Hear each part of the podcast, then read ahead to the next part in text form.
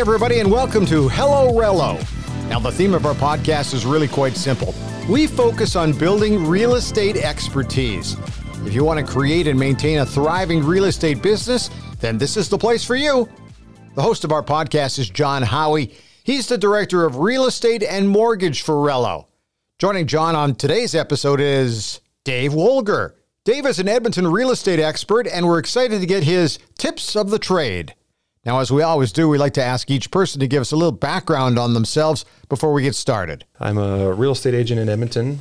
I run um, I run a partnership team uh, called the Beech Woolger Team. There's three agents. We've been around for about uh, four or five years. I myself have been an agent since 2010, uh, specializing, I'd probably say in like the the central Edmonton area. I grew up in the West End, lived in St. Albert, had to move to the center just to kind of be in the middle in this job where you're kind of always going every direction. So primarily I'm focusing on center, center of Edmonton in the last, I don't know, this this last year. It seems like I've been a lot in Sherwood Park. Sherwood Park's been a little bit crazy. But um, just trying to run a real estate team with my partner Dustin and uh, our other partner Caitlin. Just trying to be the most real agents we can be uh, I think there's a bit of a reputation out there of agents being just stuffy and stuck up a little bit, and we're just trying to be as normal Edmontonian as we can, and also do a good job for our clients. Hmm.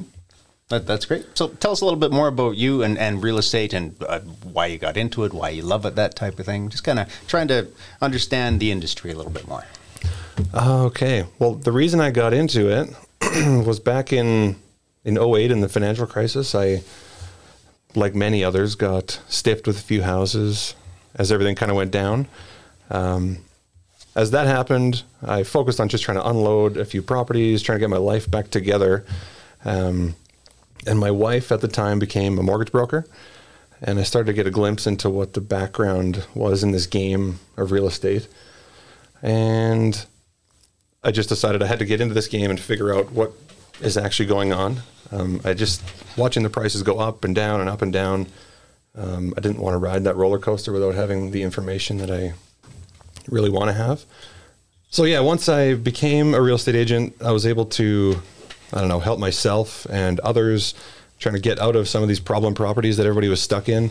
Starting in 2010, I swear, like I joke about it, but it's kind of not funny. I spent about nine years becoming an expert on telling people how much they may lose on their property in Edmonton. We've been through so many weird cycles here. It's like you never know what's coming, and including right now. Um, so that's why I got into it. Now, obviously, my wife is a mortgage broker. I'm a realtor. We kind of a lot of times work together. I can refer people to her. She can refer people to me. Um, if we later talk about what I can advise for new realtors is marry a mortgage broker. it can really help both of you.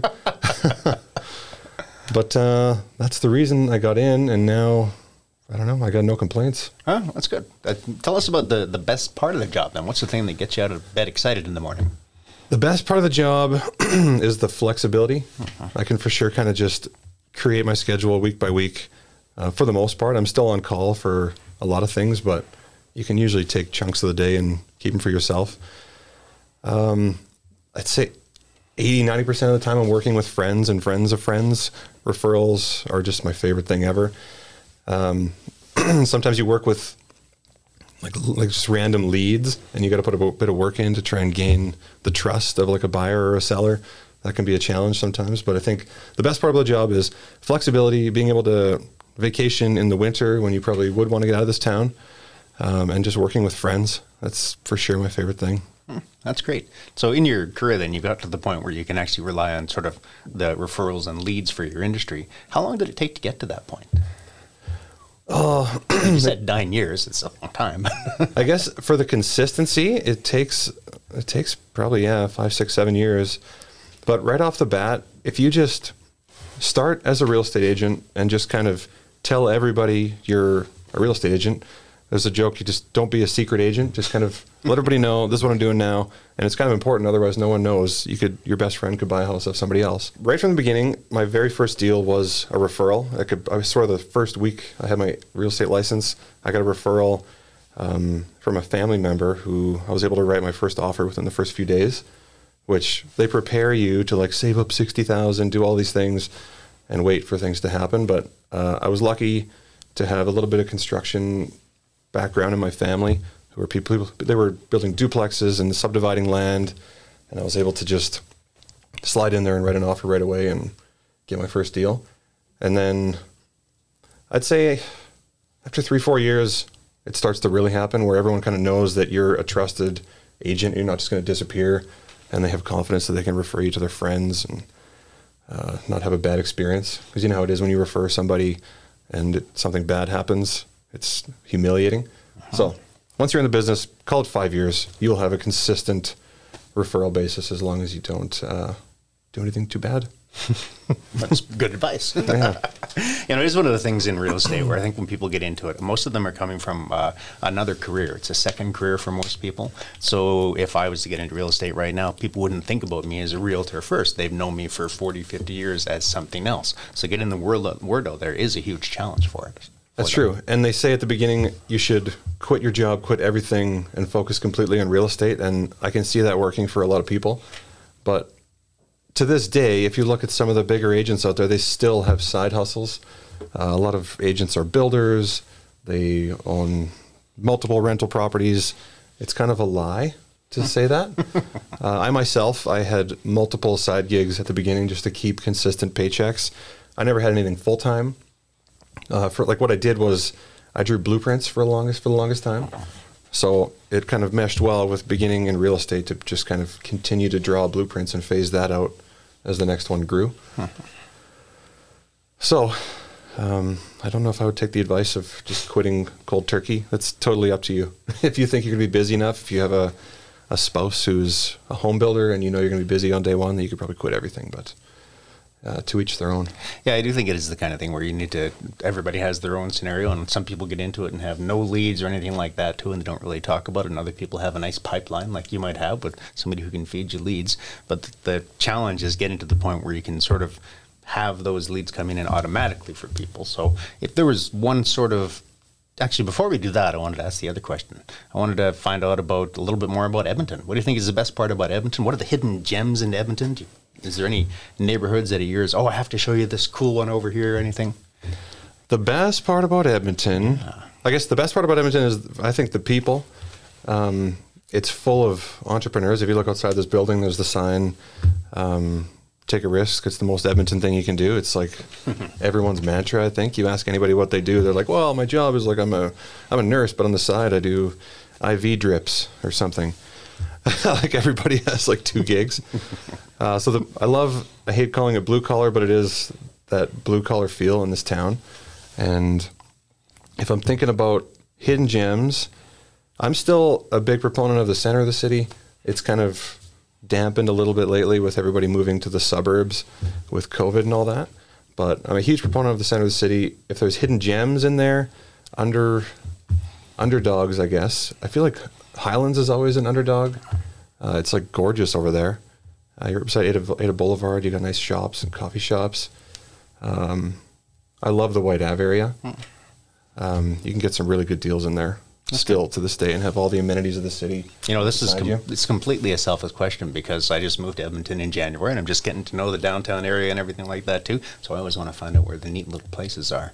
And yeah. Highlands is a nice one. I was actually on Ada Boulevard a couple of days ago. Yeah, and I think even like Riverbend, old Riverbend, people just forget that that exists, but it's unbelievable. Some of the houses in there, I I just love showing places in there. So, oh. uh, I guess that'd be my hidden gems. I feel like Alberta Ave has a rough um, history, but I feel like it's up and coming now. Oh. The price of homes in the city are escalating pretty quickly, and yes, I think that's the price of homes are also up and coming. yeah, up and coming for sure. So I guess those are my hidden gems. Ah, that's great. Okay. So now um, this Hello Relo podcast is really about new realtors and new professionals and that kind of thing. And, you know, we've touched on a few of these things already. One of the comments you made is that, oh, you need to have $60,000 in the bank or something. Because when most people come into real estate, they they think of it as a job, but you are an, you're an independent contractor. You have to build up your business. You have to be prepared for all the expenses and that type of thing. And uh, a lot of the realtors that I was I had experience with before. They came into the industry and they told the people in their family they were realtors and they sold two or three houses and then they bought a Cadillac and everything.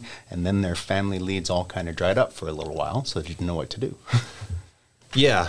Um, so I guess when you get into this industry, yeah, you probably won't have sixty thousand in your bank. You probably have two thousand. Your first year, you might it'll just be random. You'll get the odd paycheck here and there.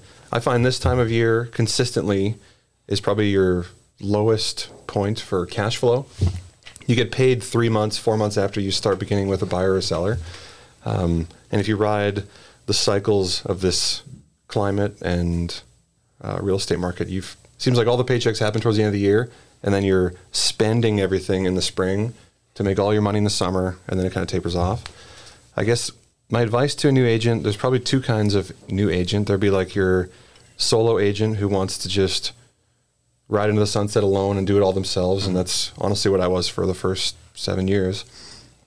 I would suggest joining like a small brokerage where you have like a broker who has 20, 30 agents underneath them and they can answer your phone calls immediately hmm. because you're going to undoubtedly have, find yourself at 11 p.m. on a Tuesday with like a pressing pressing matter and you hmm. need somebody to answer now and most brokers can do that but a smaller brokerage would be better the other kind of agent would be maybe somebody who wants to escalate and be as busy as possible as soon as possible with maybe the expense of a little bit of their commissions uh, that for those people i would probably recommend joining like a team then you can basically sign up, start working, and you're getting fed like 30, 40, 50 leads a month and just begin working leads, doing cold calls, trying to figure out what the rejections are. And you'll get a lot of deals. You won't make as much money, but you'll learn quickly in the field and have a team of agents that can kind of help you and benefit from helping you. So, my advice for the for the new agent would be small brokerage or a team, but that's just me. You know, it's fascinating you brought up the numbers too, because one of the tips that I've been immersing myself in new realtor tips and things like that too, and one of the and one of the tactics they say is you need to keep track of how many contacts you actually have to make, which translates into an actual lead, which translates into a contract. And some of the numbers are you need to talk to 60 or 70 people before you actually get to the point where you have a contract signed. Yeah, it's like probably one to two out of a hundred will be a deal okay. in my opinion. and it's just the the industry has gone so online now that a lot of agents are dependent on these online leads. Uh-huh. Like outside of your referrals, that's kind of all you have. Unless uh-huh. you meet people, go and join sports teams, whatever. But the online lead thing is huge, and you have to find your sneaky way around all the roadblocks to try and get your way into the door of letting people into their homes, letting you into letting you into people's homes to kind of state your case and help them in any way that you, you can, I guess. Hmm, that's good. Uh, the Hello Realtor podcast is uh, it's for new agents and, and, people who are new to the business. And one of the things we want to do is sort of talk about competencies. So the regulator is moving to this competency model where it's about the knowledge, skills, and ability as opposed to just knowing the regulator pieces. Is there one skill that you had to develop? One thing that you had to sort of get better at as you were new to the industry? Um, yeah. I found when I was new, I don't know if I didn't pay attention in the course or whatever the reason was. I find when I was actually a realtor and I had to write a contract, I didn't know what I was doing.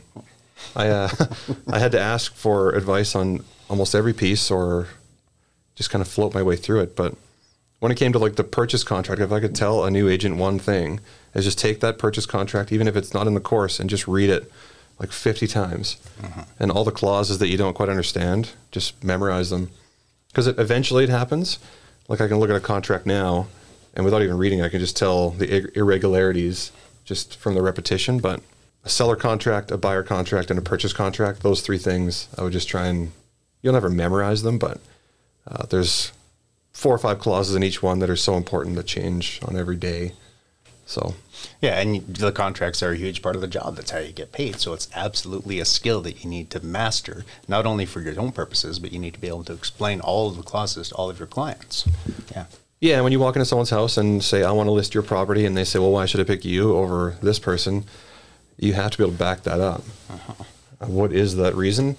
If you're going up and competing against an experienced agent, you might say like, uh, "I'm younger, I'm more hungry. I'll do. I'll knock on everybody's door, tell everybody you're selling your house. I'll do whatever it takes to get this thing done. I'll. You can call me at midnight. I'll answer. Guys like me may not do that anymore. You know, a new agent would just kind of do whatever it takes. So that is an advantage you'd have over an older agent. And guys like me are doing the same thing to younger agents. We're saying, why would you go with them? They have no experience. They don't know what they're talking about. so learn your rejections, learn who you are, and just work your way through it. Okay. And join a team, join a brokerage that can help you because there's answers to everything. Tell me about rejection. Did you have to get used to rejection? Did it sting a lot at the, at the start?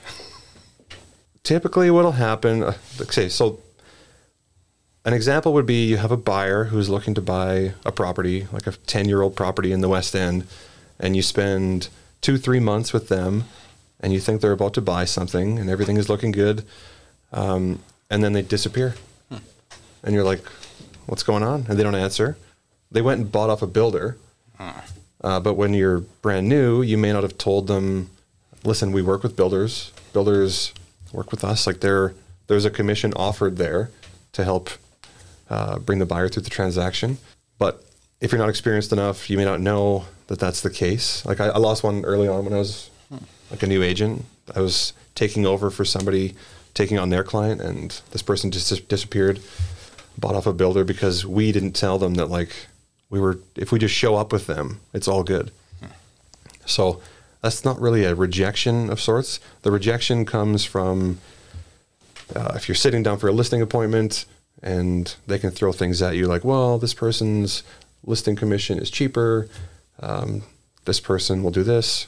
You have to kind of find your way around that. Showing the value adds you have, whether it be like social media marketing, uh, your website, Google ads, Facebook ads, whatever you're going to do. Um, but there's a ton of rejection around that commission item. Oh. Um, but it's the only way you make your living. So yeah, absolutely. Okay, so we have about a couple minutes left on the on the podcast. If you were, if a new somebody came to you and they said, "I'm thinking about becoming a, a real estate agent," what is one piece of advice you would give them? What's one tip you would pass on? One tip that I would pass on, I would say, uh, don't waste your time. Don't wait around thinking about it. Just dive in, pay for it, learn your stuff. Uh, it's going to take you months, six months to do it. Um, so I wouldn't procrastinate. I would just hop in. I wouldn't listen to anybody who says like, "You're too young to do this. This is the reason you shouldn't do this." Don't listen to any of that crap. like eighty percent of life is just showing up.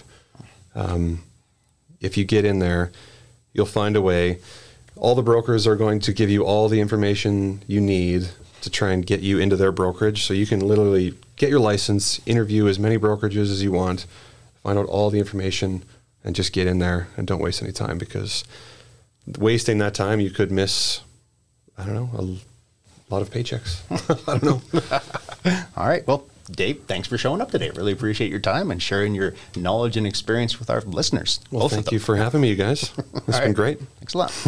Well, that's it for today's episode. Now, don't forget to check out our website for some helpful information. The address could not be simpler. It is relo.ca. That's R E L O ca. And also, don't forget to check us out on your favorite podcast site either Apple, Spotify, Amazon, Google, plus the many others that are out there. Just uh, simply click on our RSS feed, and then every time we drop a new podcast, it gets delivered right to your device. It couldn't be any easier than that. Well, that's it for today. Thanks for listening to Hello Relo, and have a great day.